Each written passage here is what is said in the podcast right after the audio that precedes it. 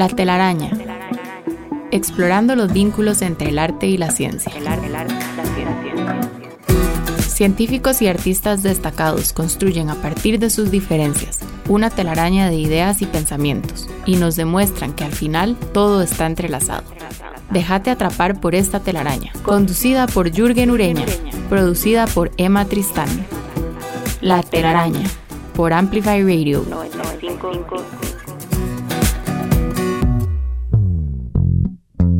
Buenos días, mi nombre es Jürgen Ureña y les doy la bienvenida a un episodio más de La telaraña, el programa de conversaciones con científicos y artistas que se emite todos los lunes a las 7 de la mañana acá en Amplify Radio. En nuestro programa de hoy vamos a conversar sobre el deporte más popular del mundo, que según la Federación Internacional de Fútbol Asociado, que todos conocemos como la FIFA, es practicado por unos 270 millones de personas. Y claro, hoy vamos a conversar sobre fútbol porque el día después de la inauguración del Campeonato Mundial en Qatar parece que no es posible hablar de otro tema. Eh, sin embargo, yo creo que considerando que hoy tenemos a unos invitados de lujo que van a saber entrarle al tema de otra forma, me parece que vamos a contar con una visión alternativa sobre este deporte.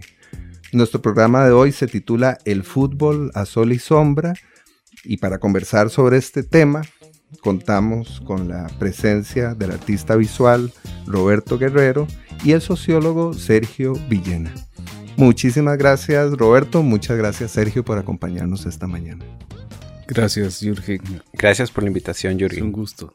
Es un placer tenerlos acá. Vamos a comenzar con las presentaciones, como, corresponde, como debería ser.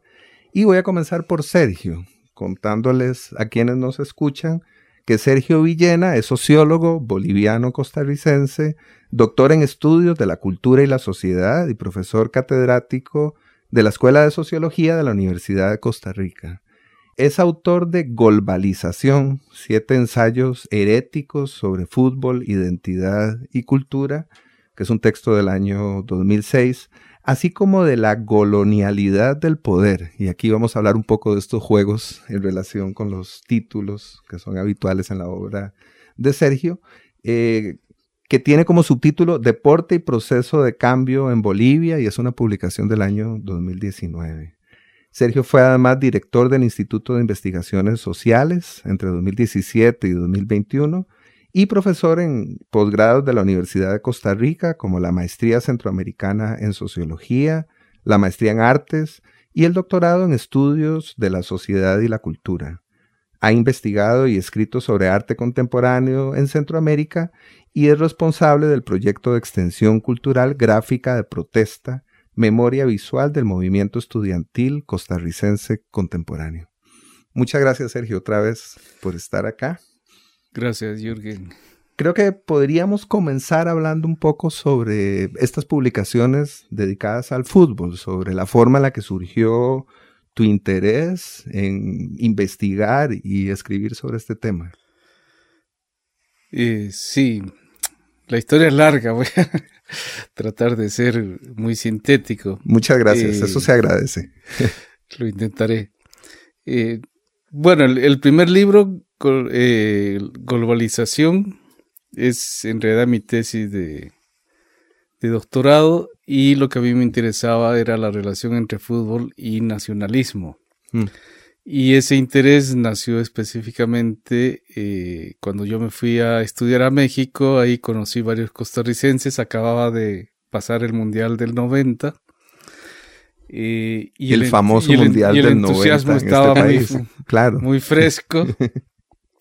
y, bueno, era algo, digamos, eh, que llamaba la atención, ¿no? Eh, esa emoción eh, de, digamos, de, de, los y las costarricenses por la primera participación destacada, digamos, de la selección nacional en el Mundial de Italia 90. Eh, cuando vine a Costa Rica por primera vez el 92, eh, me encontré que todo el mundo hablaba del, mundial como si hubiera pasado el día anterior, digamos.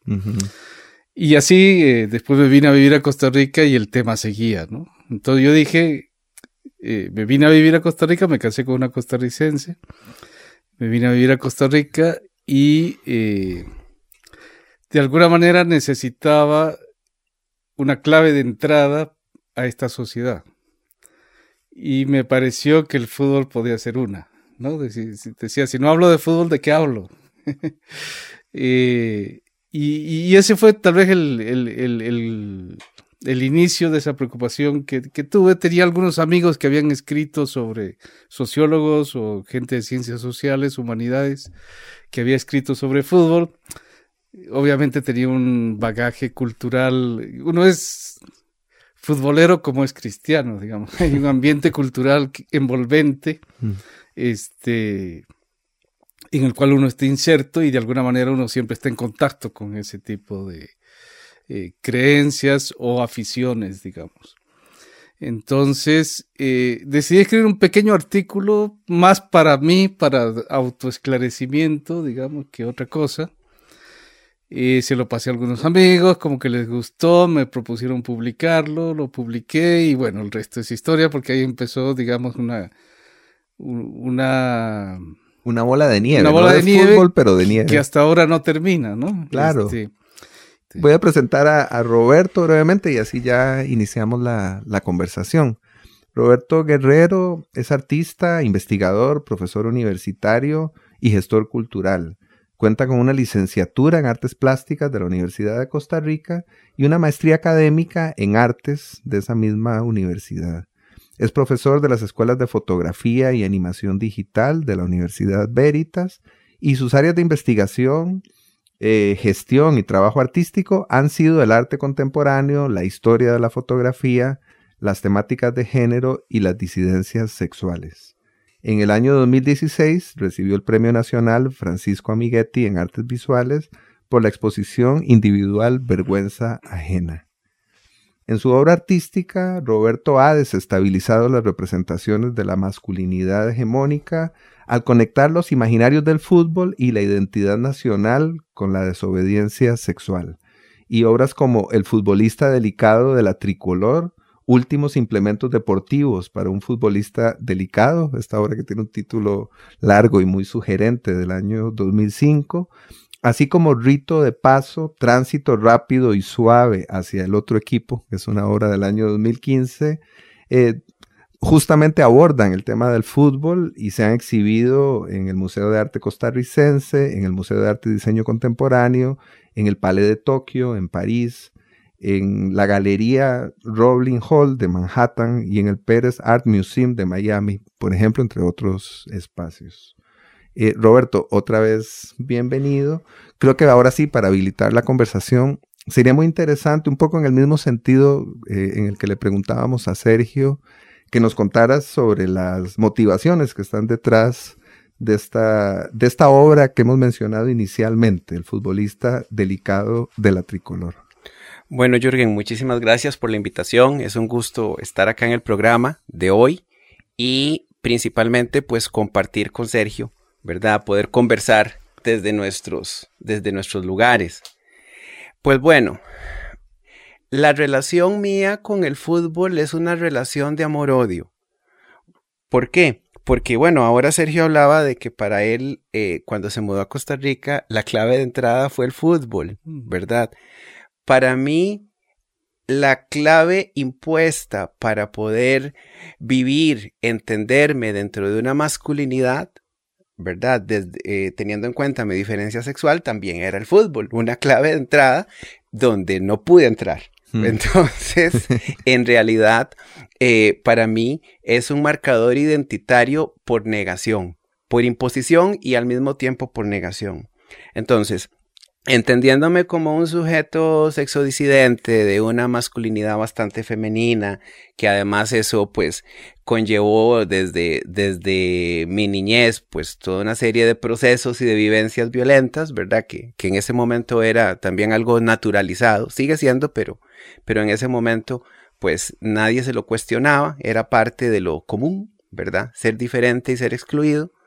Entonces, para mí el fútbol era la imposición en la cual por ejemplo, de un papá futbolero que no creció conmigo, pero, ¿verdad? Que era, había sido jugador en un partido, en un, un eh, había sido un, jugador connotado en un equipo de los barrios del sur, tenía un, él fue dueño de un bar, entonces tenía siempre sus, sus trofeos eh, de fútbol, de los campeonatos que había ganado, etcétera, etcétera, etcétera.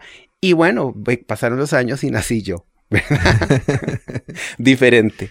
Entonces, siempre había como, siempre había como algo, de alguna manera ese recuerdo de la diferencia, pero también de ese arquetipo de masculinidad que se construía a nivel del fútbol, no solo como un mito familiar, sino también como una construcción social y nacional, ¿verdad? Y general, global de, de la masculinidad. Entonces, alrededor del 2003, yo con mi trabajo artístico, pues, pues ya, ya tenía algunos años de estar produciendo, de no entender ni tampoco haber salido del closet en el arte, llegué al momento donde consideré necesario, ¿verdad?, tratar el tema de mi masculinidad, eh, eh, vamos a subordinada o marginada, alternativa, etcétera, y de, y de mi homosexualidad. Y así fue como surgió el concebir la existencia desde mí de un, de un alter ego que era un futbolista delicado.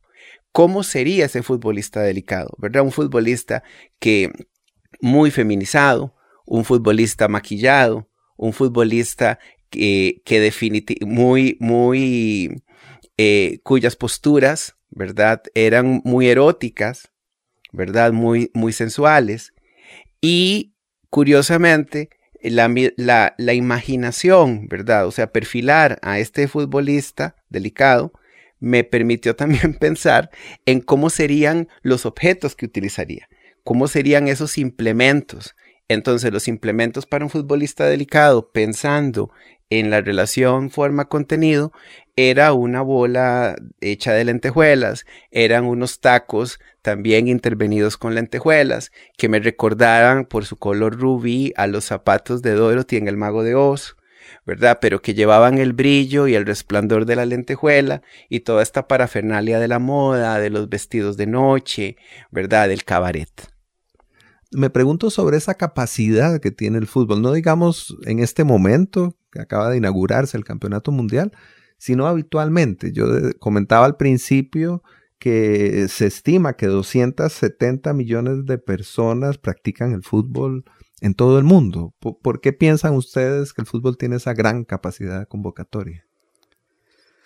Eh, el fútbol, tal vez recordemos como fútbol, como deporte, porque bueno, hay una serie de prácticas digamos, físicas con balón en conjunto, etcétera. Hay una larga historia, digamos, de lo que podríamos llamar el protofútbol, si quieren. ¿No? Eh, pero el fútbol como tal, como deporte moderno, surge a mediados aproximadamente del siglo XIX en las public schools en Inglaterra, eh, que es, digamos, el momento en que se codifica, ¿no es cierto? Cuando es como el derecho, del derecho consuetudinario al código, digamos, ¿no? Este, entonces se codifica el, el, juego y surge lo que estaría, lo que vendría a ser el deporte, que está muy también relacionado con un momento de expansión imperial. Eh, surge en Inglaterra y en ese momento Inglaterra es la gran potencia imperial y por lo tanto hay eh, una difusión, digamos, eh, de, este nuevo deporte. Primero, sobre todo, entre las élites a nivel mundial.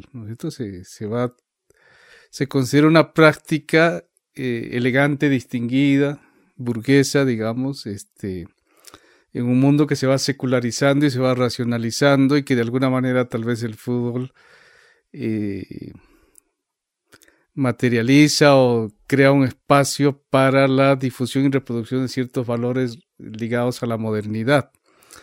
Eh, y posteriormente el fútbol se va popularizando, ¿no? Este, eh, va bajando, digamos, desde las élites hasta los sectores populares y ahí hay todo este debate sobre amateurismo y profesionalismo que está muy relacionado con esto. Digamos, en principio el deporte era una práctica eh, que no conciliaba con, digamos, la mercantilización.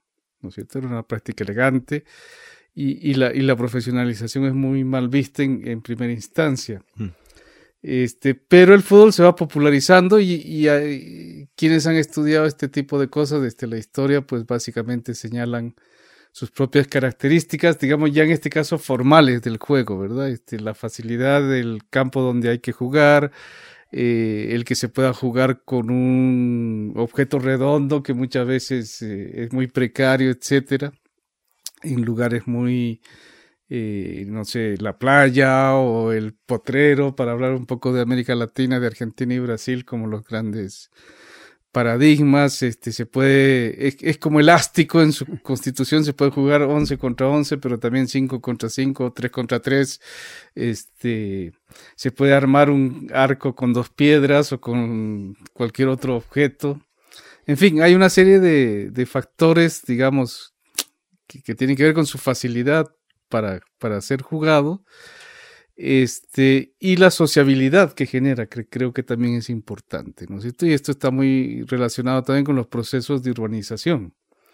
Este, las migraciones masivas del campo a la ciudad este, implican procesos de desarraigo, digamos, comunitario y necesidades de re, eh, eh, reinsertarse en redes de sociabilidad y los equipos de fútbol de barrio, digamos, juegan un papel importante. Eso se ha estudiado mucho en Argentina, que no está relacionado con la migración campo-ciudad, sino con la migración de, europea, digamos, desde fin del 19, principios del 20, hasta hacia, hacia, Argentina y hacia Buenos Aires en particular, denominada la ciudad con más estadios del mundo, ¿no es cierto? La, cultura barrial está estrechamente relacionada con eh, el fútbol y la construcción de clubes y estadios locales, etc.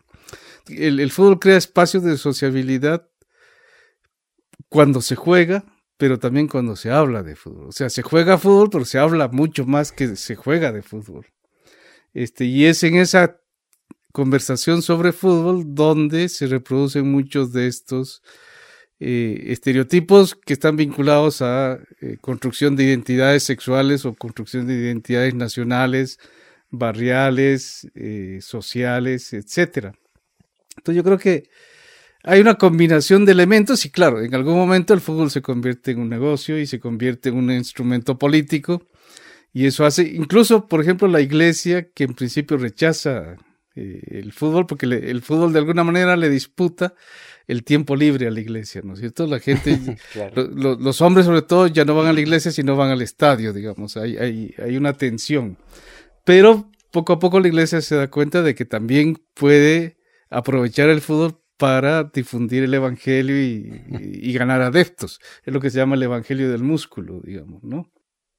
Al escucharlos, pienso que definitivamente el fútbol es un fenómeno complejo, ¿verdad? Con, muchísimas capas, con muchas aristas, em, que, que, de alguna manera hace que la, la, la idea que, que, existe sobre el fútbol desde ciertos intelectuales que lo ven un poco por encima del hombro, quede completamente em, invalidada, ¿no? Es mucho más que 11 contra 11 siguiendo un balón nos convoca porque nos toca en muchos lugares, porque nos significa muchas cosas. Eh, vamos a hacer acá una pausa y ya volvemos. La telaraña en Amplify Radio. La telaraña. Científicos, artistas, humanos, descubriendo lo que nos separa, lo que nos une. La telaraña en Amplify Radio 955. Hola otra vez, estamos en La Telaraña, en un programa que hemos dedicado al fútbol con el sociólogo Sergio Villena y el artista visual Roberto Guerrero. Le solicitamos a Sergio una canción, como hacemos habitualmente, y nos propuso escuchar Garrincha, del cantautor, poeta, escritor y periodista uruguayo Alfredo Citarrosa. Escuchemos.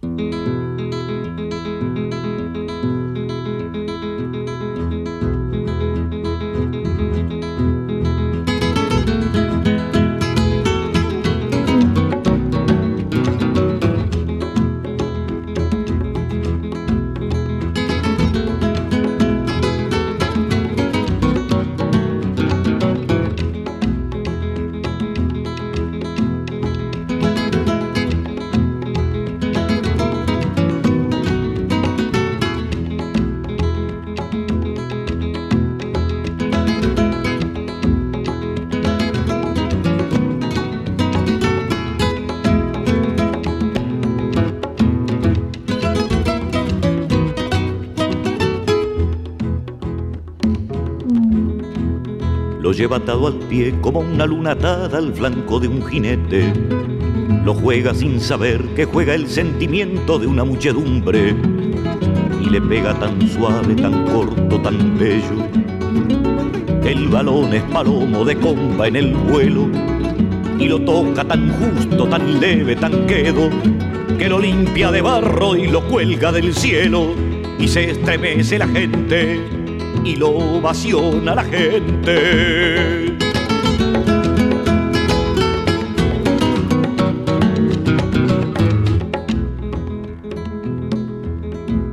Lo lleva unido al pie como un equilibrista unido va la muerte. Lo esconde, no se ve, le infunde magia y vida y luego lo devuelve. Y se escapa, lo engaña, lo deja, lo quiere. Y el balón le persigue, le cela, le hiere. Se juntan y danzan y grita la gente. Y se abrazan y ruedan por entre las redes. Y se estremece la gente y lo ovaciona la gente.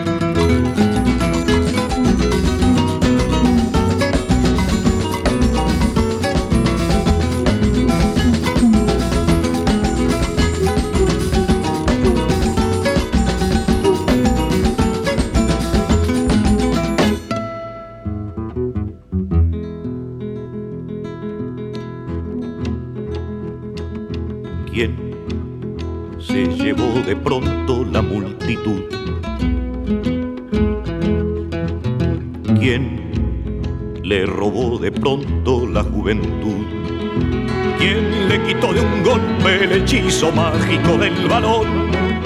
¿Quién le enredó en la sombra la pierna, el flanco y el corazón?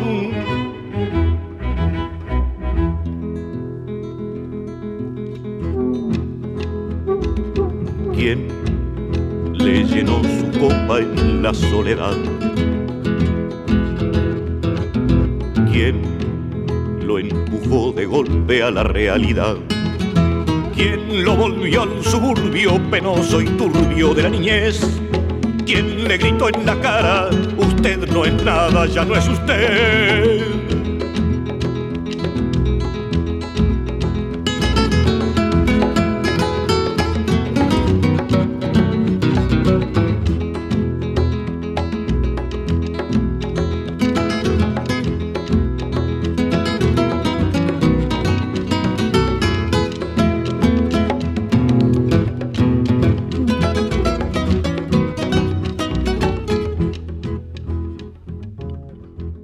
Esto fue Garrincha de Alfredo Citarrosa. Contanos, por favor, Sergio, por qué quisiste que escucháramos esta canción. Fue difícil la decisión. Hay, eh, y tal vez es un tema también para conversar en algún momento. Digamos, todas las expresiones artísticas y culturales que están vinculadas al fútbol. Este, ahora hemos estado hablando de la obra de de Roberto, podríamos hablar de otras eh, producciones en el campo de las artes visuales en Costa Rica, no sé, se me ocurre la de Priscila Monge o la de eh, Rodríguez del Paso Joaquín y, algunas otras. Este, hay mucha mucha música, mucha literatura, poesía, narrativa, relacionada con, con, el fútbol. Por esto mismo que hablábamos, ¿no es cierto? Hay, hay, hay, una épica y hay una lírica del fútbol, como dice un libro famoso de García Candao. Este, de alguna manera el fútbol encarna esta idea del heroísmo también que está vinculada a la masculinidad, seguimos. Pero el caso de, de Garrincha a mí me parecía muy interesante por un poco las particularidades que estábamos comentando fuera de micrófonos, ¿no es cierto? Este, un personaje salido de los sectores populares, salido del, de la favela, este, que se convierte prácticamente en un mago del balón, que no corresponde con los eh, arquetipos físicos eh, del guerrero eh, o del, macho, digamos, estereotipado sino eh, incluso una persona que tiene, digamos, algún tipo de discapacidad física, pero que se convierte en un mago del, del balón, como dice la canción, ¿no es? Es lo, que nos cuenta la canción, como él eh, enloquece a, las multitudes brasileñas con su toque, con su juego, con su magia. Eh, de paso, habría que decir que hay muchos estereotipos, muchos arquetipos relacionados con la idea del jugador, guerrero, mago, dios, ¿no? Este, diez, dios, ya saben a quién, a quién me refiero.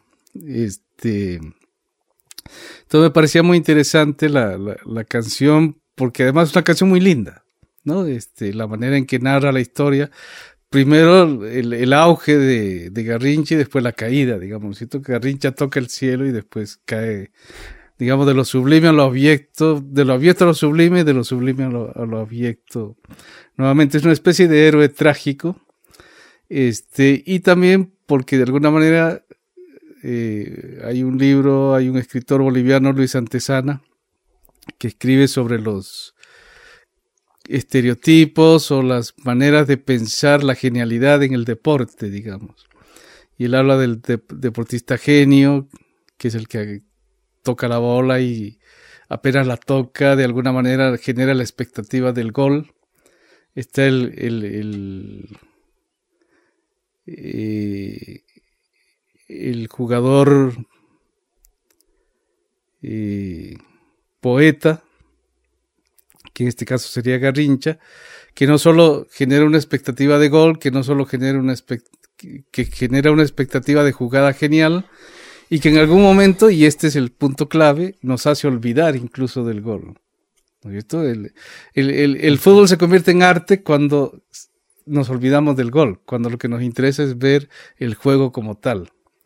Y Garrincha sería un poco, para este autor Luis, Luis Antesana, la encarnación de ese tipo de jugador poeta, digamos, ¿no es cierto? El que el fútbol se convierte en una finalidad sin fin, casi, hablando en términos kantianos, digamos, se convierte en, en, arte. Entonces me, parecía interesante recordar también esta imagen de, de Garrincha, salir un poco de la discusión Pelé-Maradona. Claro, este, claro a mí me gustaría recuperar esa idea que mencionaba Sergio sobre la relación entre lo, lo prosaico y lo divino, algo que está en la, en la canción, ¿verdad? Cuando dice lo limpia de barro y lo cuelga del cielo, ¿no? Establece esa, esa oposición.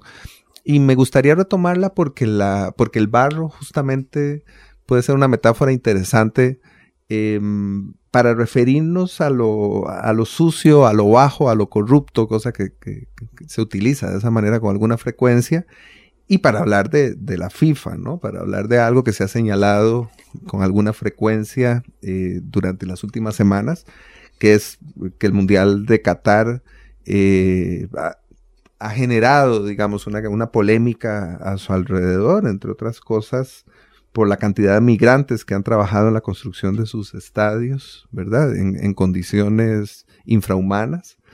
Y por supuesto la FIFA eh, obteniendo enormes beneficios.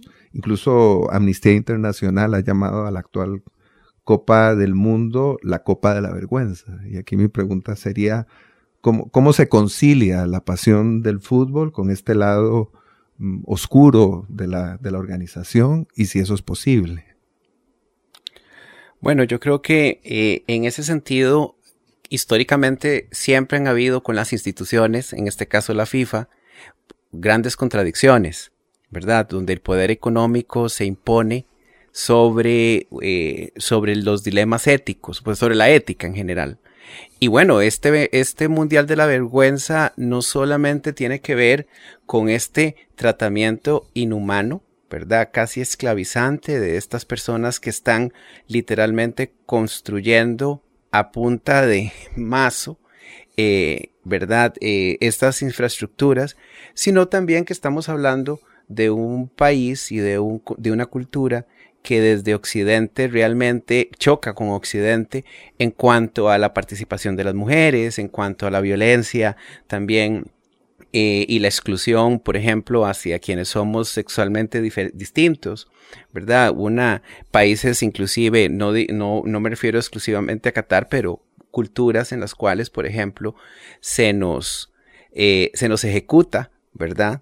Eh, por lo tanto, evidentemente, apoyar en este sentido esa sede es de cierta manera reconocer, reconocerlos, eh, reconocer esas formas de violencia, ¿verdad? Todas, en, en, todas sus capas, pero sobre todo la, contradicción más brutal es saber que la institución que funciona, que, FIFA, que, que, en este caso alberga y, básicamente sostiene esas, mediante esa contradicción, eh, le da una palmada en la espalda a, ese, a ese lugar, a esas formas de proceder, esas formas de entender. Bueno, sí, digamos, el, el tema de la FIFA es polémico desde hace mucho, ¿verdad? Este, han habido muchas, hay muchos libros, muchas investigaciones escritas, este, digamos, en relación con esta construcción de una institucionalidad que por otro lado es muy interesante y muy particular, digamos, haber construido una federación mundial de fútbol, este, como un comité olímpico, también en su momento, digamos, son organizaciones propias del periodo moderno. Estamos hablando antes de las Naciones Unidas, eh, incluso de la Liga de las Naciones, etcétera. Eh, es, es, interesante como institución, como, como tal. Es una institución pues muy poderosa, que acumula mucho poder, que en, en, algún momento le interesa más el negocio que el deporte, podríamos decir, eh, y que al mismo tiempo desarrolla una serie de estrategias mercadológicas que resultan ser sumamente exitosas. Incluso el hecho de que se incorporen las, las mujeres como protagonistas y ya no solo como espectadoras, por ejemplo, es en parte el resultado de esta estrategia mercadológica y en cierto sentido puede interpretarse como un avance moderno, este, pero por otro lado hay que ver el trasfondo que responde también a estrategias de mercado, de mercantilización, etcétera. En ese sentido, también un poco este comentario que hacía Roberto es creo que muy importante porque decíamos el, el deporte en general moderno ha estado asociado a los valores precisamente de la modernidad de alguna manera de la libertad, del, de la sociabilidad, de la racionalidad, de la secularización, en fin, todos estos temas que tienen que ver con la modernidad. Y lo que uno siente es en este caso que hay un retroceso, digamos, en varios de los aspectos que, que ustedes han señalado, digamos, tanto por la cuestión laboral, que es un tema que se viene discutiendo desde hace varios años, en el caso del, del Mundial de Qatar, este, hay otras consideraciones económicas también que son que valdría la pena tal, tal, vez mencionar, como en el caso de Sudáfrica, la inversión que tienen que hacer los países para este, ser sede de un mundial y muchas veces cómo eso repercute de manera muy crítica en las condiciones económicas y sociales de la, de la propia, del propio país anfitrión para cerrar el asunto, eh, lo que llama la atención es que eso no hace mella en los hinchas del fútbol. ¿No es cierto? Puede haber muchas denuncias, Amnistía puede hacer denuncias, este, otras ONGs, etcétera, etcétera. Pero finalmente, este, lo vamos a ver, lo estamos viendo, eh, la fiebre por el fútbol continúa. Entonces, de alguna manera, el fútbol, pese a todo, trasciende también estos, eh, este lado oscuro que, que, parece tener eh, tanto a nivel de la FIFA como de otros ámbitos de su organización y su práctica. El fútbol trasciende, a pesar de todo. Eso me parece una, me parece una gran frase. Creo que, creo que con esa frase podemos quedarnos de momento. Vamos a hacer aquí una pausa y ya volvemos. La telaraña en Amplify Radio 955. Vínculo y tejido. Arte, ciencia, trampa. Los hilos que conectan la vida de nuestros invitados construyen la telaraña. En Amplify Radio 955. Hola otra vez, seguimos enredados en la telaraña, hoy conversando sobre fútbol con el sociólogo Sergio Villena y el artista visual Roberto Guerrero. Hace un ratito escuchamos Garrincha de Alfredo Citarrosa por sugerencia de Sergio y ahora Roberto nos propone escuchar It's Raining Men, que podríamos traducir como Están lloviendo hombres, de, este grupo de Weather Girls. Así que vamos a escucharla y al regreso la comentamos.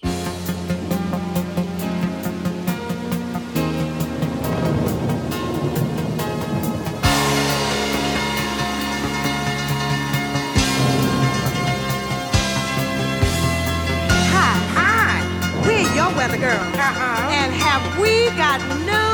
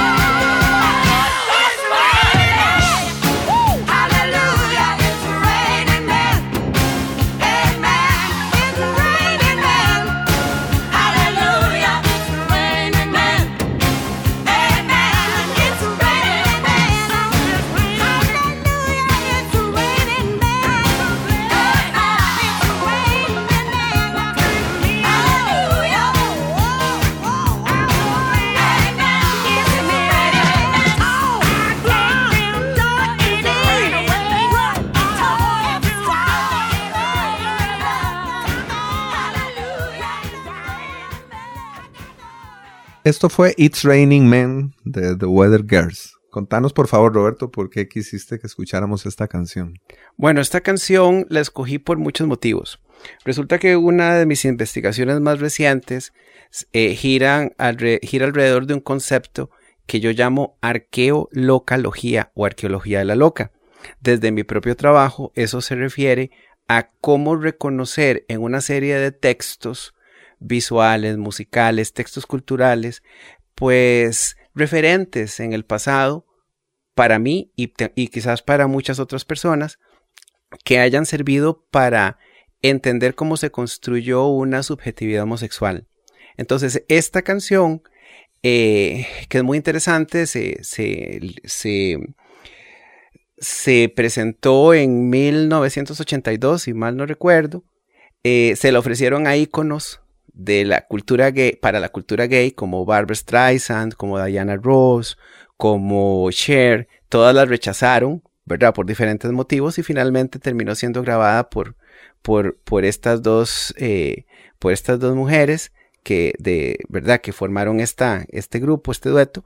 Y lo interesante es que se convirtió con los años, casi que desde ese momento en, en las discotecas y, y con los años se ha convertido como en uno de los himnos gays de la cultura gay.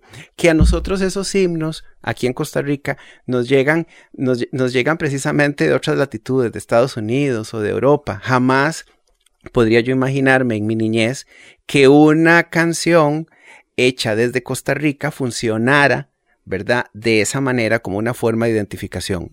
Ahora, ¿por qué la, por qué la cité para, para esta conversación? Bueno, primero porque la fantasía de una lluvia de hombres es la misma fantasía que, que, que, que, atraviesa el fútbol, particularmente desde la disidencia sexual.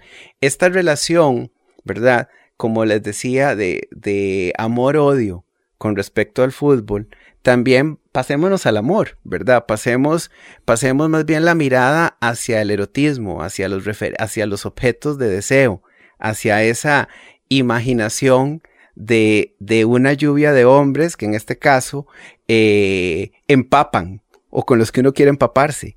Entonces, eh, no solamente desde una, desde, una, desde una perspectiva personal, sino estéticamente y discursivamente, ¿verdad? Entonces, la canción me pareció muy pertinente por, porque, porque tiene esta relación con la comunidad gay, al mismo tiempo, en su debido momento, también fue bastante disruptiva, porque eran mujeres precisamente cantando cantándole a otras mujeres sobre la posibilidad de que un gran de que, de que, de que tenían que salir a la calle porque una había una gran disponibilidad de hombres a su haber. el fútbol tam- tampoco hay un determinismo sobre el fútbol, sino que el fútbol es una práctica bastante elástica que pareciera puede ser apropiada por distintos este, sectores, por distintas poblaciones, por distintas identidades, digamos. Es un- una especie de significante vacío también que se, tiene cierta flexibilidad. Hay que desesencializar el fútbol, tal vez en ese, en ese sentido, pero yo tal vez retomaría estos comentarios y lo relacionaría nuevamente con lo que está pasando en, en Qatar, digamos, ¿no es cierto? O sea, cómo hay sectores subalternos, disidentes, que se apropian de este tipo de prácticas y las subvierten, digamos, y las eh, cuestionan y las, le dan otros contenidos, etcétera. Y al mismo tiempo este, se organiza un mundial en un país donde eh, este tipo de prácticas no solo están mal vistas, entre comillas, sino están incluso penalizadas. Este, y van acompañadas de una serie de prohibiciones, digamos, saliendo un poco del campo de juego, incluso la cultura del hincha. ¿no es cierto? Para volver un poco a la canción de Están lloviendo hombres también. O sea, el fútbol también es una fiesta, también es una especie de carnaval, es un espacio de alguna manera de transgresión y eso nos lleva también a los temas de la violencia en el fútbol, etcétera, dentro del estadio, fuera del estadio, en fin, todo lo que, lo que suele ocurrir, pero el fútbol también es, genera ciertos espacios de permisividad social. Y eso también es algo que hay que mencionarlo. En el fútbol también hay homoerotismo muy marcado. O sea, lo que pasa es que es un espacio de homoerotismo permitido. O sea, cuando uno ve eh, los gestos amorosos, digamos, entre jugadores de un equipo de fútbol, la manera en que se abrazan, se besan, se tocan, etcétera, eh, está de alguna manera el umbral de tolerancia está ampliado, ¿no es cierto? Ah, Se permite cierto tipo de homoerotismo público, este, Que no se considera como tal. que no se considera como tal, exactamente. Pero que, por ejemplo, desde nuestro lugar lo que hace es hacer estallar la fantasía deseante. Exactamente. Y eso ocurre en la tribuna, o sea, no solo ocurre en el campo, ocurre en la tribuna, ocurre en las extensiones mediáticas, en los bares. O sea, cuando uno va a ver un, un partido de la Cele a un bar y la Cele mete un gol, este, uno ve como todo el mundo se abraza, se toca, etcétera, y no pasa nada, digamos. No pasa nada en el sentido de nadie censura eso, Ajá. ¿no? Este, entonces, como que hay espacios que se han ido ganando, digamos, para la transgresión, para la apertura, para la subversión, para la apropiación. Este, y bueno, y lamentablemente, digamos, pareciera que cuando el negocio se impone, este, muchas veces eh,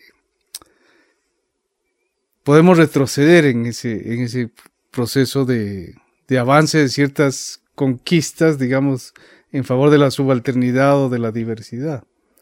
Claro, eso, eso parece haber ocurrido en el actual eh, campeonato de fútbol en Qatar, precisamente. Esa creo que sería una conclusión en relación con la pregunta que hacíamos eh, sobre el lado oscuro de la FIFA y la organización de este campeonato mundial en, en concreto. Va- Vamos a hacer aquí una pausa y, y ya volvemos.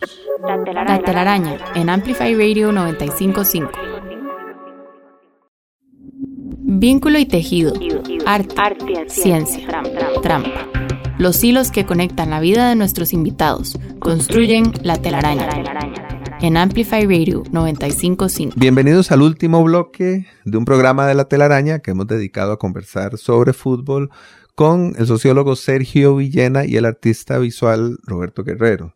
Nuestro invitado ausente de hoy es el periodista y escritor uruguayo Eduardo Galeano, cuyos trabajos trascienden los géneros, combinan documental, ficción, periodismo, crónica, historia, y cuenta con algunos libros muy conocidos, eh, como Las Venas Abiertas de América Latina y Memoria del Fuego, del año 71 y 86 respectivamente. Galeano nació en 1940 y falleció en 2015 como consecuencia de un cáncer de pulmón. Y claro, Galeano es interesante en nuestro programa de hoy porque era un aficionado al fútbol, escribió muchísimo sobre fútbol, creía que el fútbol era música del cuerpo y fiesta de los ojos, decía Galeano en algún momento. Así que le dedicó libros como Su Majestad el Fútbol, eh, publicado en el 68, El Fútbol a Sol y Sombra, cuyo título además pedimos prestado para nuestro programa de hoy, y Cerrado por Fútbol, que se publicó en 2017, dos años después de su muerte. Según Galeano, el fútbol expresa unas emociones que generan fiesta compartida o compartido naufragio. Y a mí ese, ese choque o ese antagonismo me interesa y les, les preguntaría justamente qué, qué podrían comentarnos a propósito de ese antagonismo o de esta frase de choque que propone Galeano.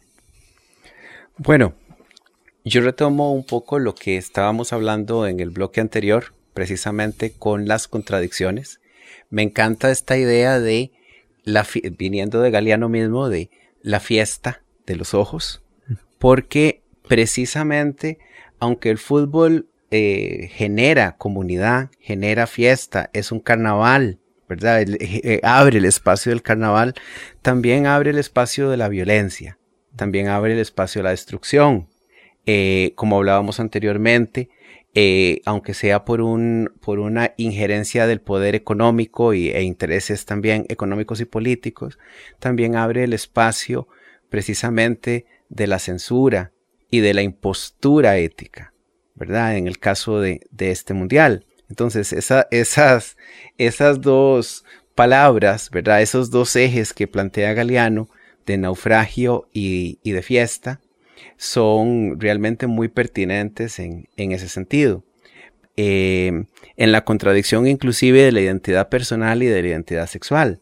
Eh, aunque no tiene que ver con, aunque no tiene que ver con fútbol, pero yo hice una obra en el 2015 que se llamaba Historias de Closet y era una apropiación, fue una apropiación, no, es una apropiación de testimonios de hombres que se dicen heterosexuales en, un, en el foro de Costa Rica.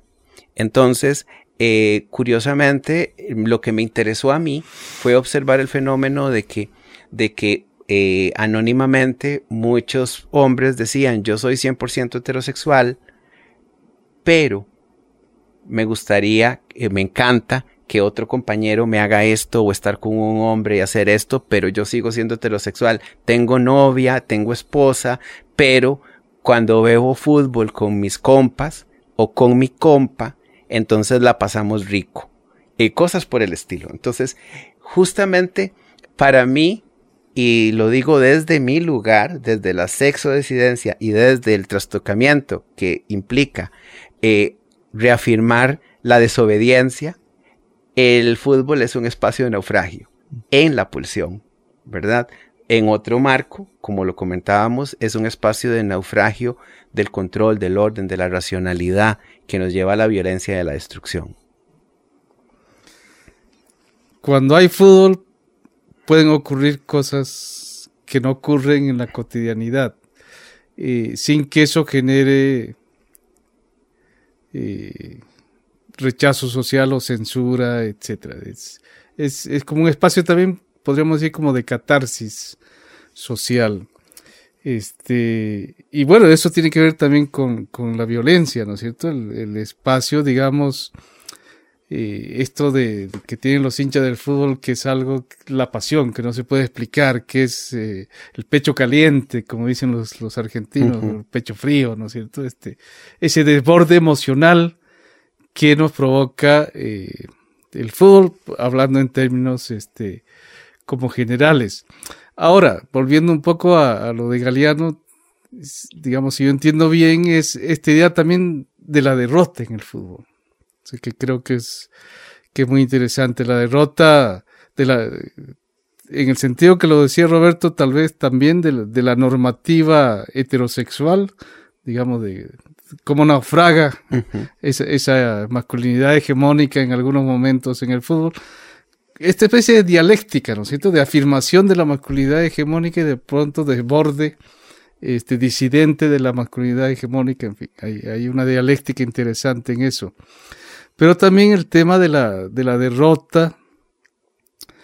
El fútbol muy épico, ¿no es cierto? Porque una de las metáforas del fútbol es la metáfora de la guerra puede gustarnos o no, pero está ahí presente, digamos. que De hecho, se ha dicho, no sé, sociólogos famosos como Norbert Elias dicen que el fútbol ha sido una manera de domesticar, de racionalizar la violencia. O sea, la violencia como tal no se puede eliminar, pero se puede eh, contener o eh, Reconducir. reconducir. Sublimar. Sublimar también.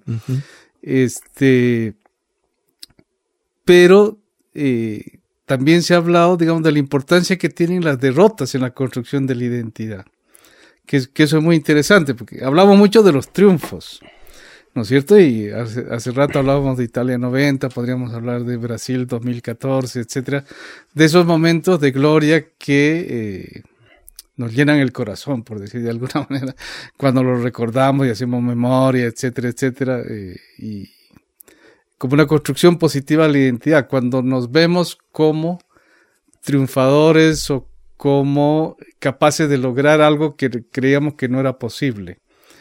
Un poco la lógica del milagro, la de David y Goliat, en fin, ¿no? De- del superarnos a nosotros mismos eh, en ese espacio de competencia mundial. Pero también están las derrotas y muchas veces las derrotas este, tienen implicaciones más profundas en la construcción de las identidades. Eh, porque nos ponen a prueba también. O sea, es fácil subirse al carro de los ganadores, digamos. Es, más difícil este, mantener la lealtad cuando se pierde. Y creo que esa es una también de las claves éticas del, del hincha de fútbol. ¿No es cierto? Que se, se puede cambiar de partido político, se puede cambiar de religión, pero no de equipo. o sea, el, equipo puede perder y seguir perdiendo, pero es, es la última lealtad que nos queda. Y, es esa lealtad, tal vez en la, en la derrota, la que hace una especie de límite ético. A mí el- la frase de Galeano eh, relacionada con, el, con la fiesta y con el naufragio compartidos me hace pensar un poco en ese futbolista de extremos también, en ese, en ese futbolista conflictivo y a la vez solidario que, que fue Diego Armando Maradona. Y Galeano escribió mucho sobre Maradona, dijo por ejemplo que fue condenado a creerse Maradona y obligado a ser la estrella de cada fiesta, el bebé de cada bautismo y el muerto de cada velorio. Una frase hermosa y muy conocida de Galeano. También lo llamó el más humano de los dioses, que no podía vivir sin la fama que no lo dejaba vivir.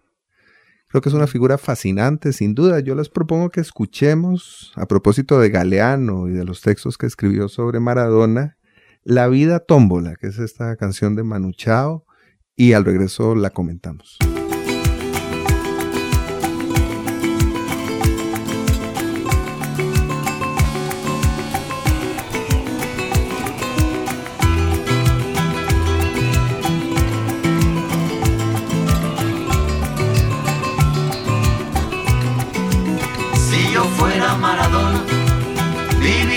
Como él.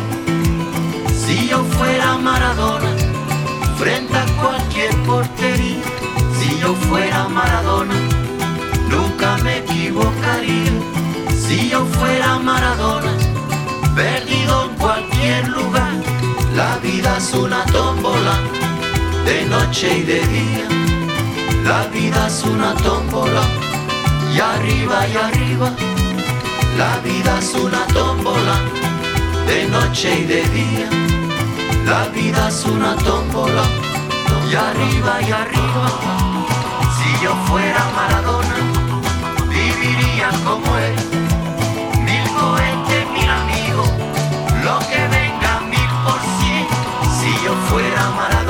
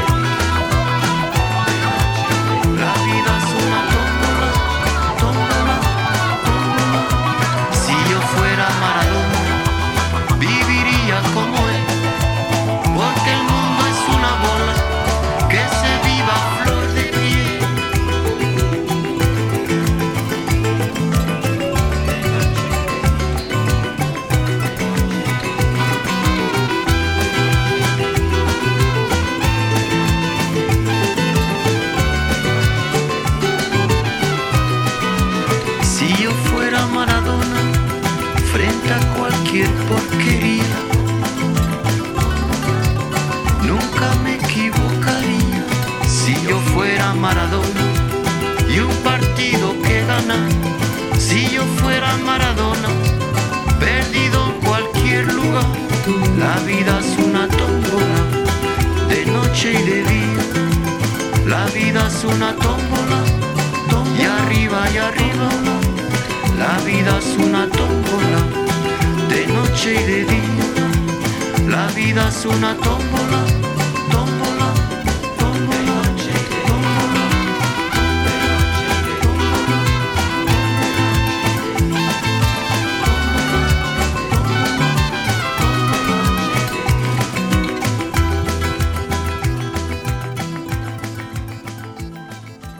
Esto fue La vida tómbola en la voz de Manu Chao, que canta Si yo fuera Maradona viviría como él, porque el mundo es una bola que se vive a flor de piel.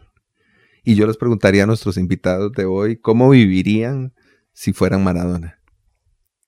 Bueno, si yo fuera Maradona y siguiendo un poco la línea de la canción, asumiría precisamente esa capacidad de, de decir, de hacer, de moverse, de estar arriba y abajo, de entre lo sublime y lo abyecto, que yo creo que no es muy diferente de lo que estoy haciendo, ¿verdad? Y de Ya vas cómo- por ese y camino. de, y de cómo todos vivimos, de cierta manera, ¿verdad? Entre la luz y la oscuridad.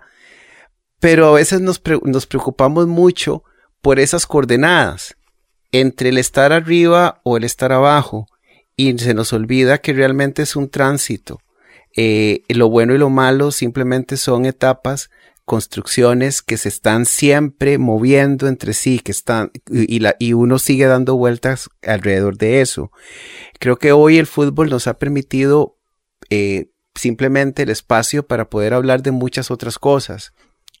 No solo del fenómeno del juego, sino también del- de, de cómo somos los sujetos, de cómo son esas ideas que tenemos de arquetipos que son fijos y más bien al mismo tiempo, o que creemos fijos, perdón, y que más bien son inestables. Y que son inestables precisamente porque hay muchas circunstancias que siempre nos obligan al movimiento. Entonces, si yo fuera Maradona, me seguiría moviendo.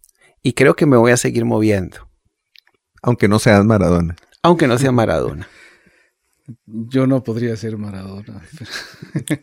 Es- trataría por lo menos de no creerme Maradona, como dice, Como dice Galeano, Galeano, ¿no? precisamente, claro. y, y tal vez mucho menos de creerme un, un Dios 10. Este, me mantendría ateo, digamos. No creería ni en mí mismo. Claro. Este, pero le, le seguiría dando, como dice la canción de Fito Páez, alegrías al, a la gente, ¿verdad? Al, al juego.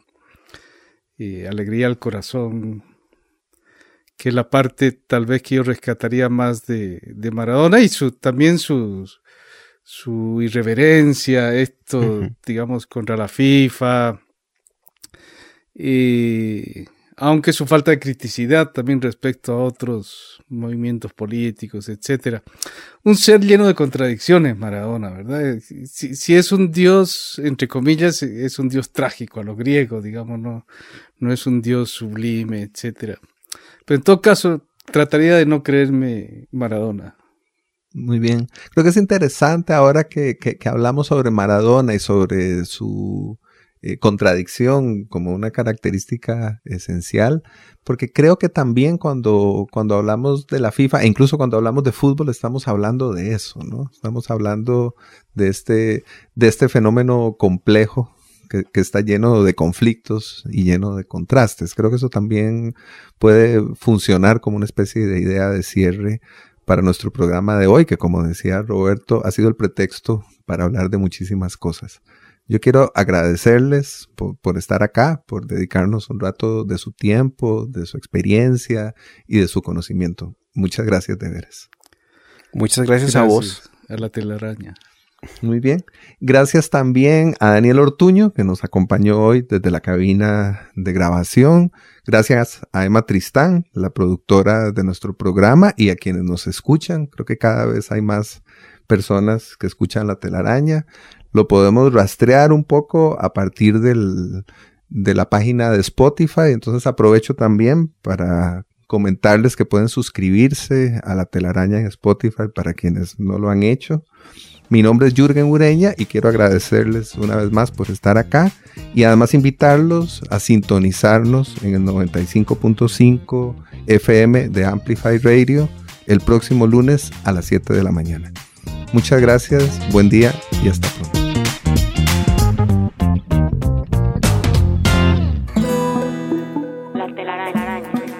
Explorando los vínculos entre el arte y la ciencia. Conducida por Jürgen Ureña. Déjate atrapar el próximo lunes a las 7 de la mañana por La Telaraña. En Amplify Radio 95.5.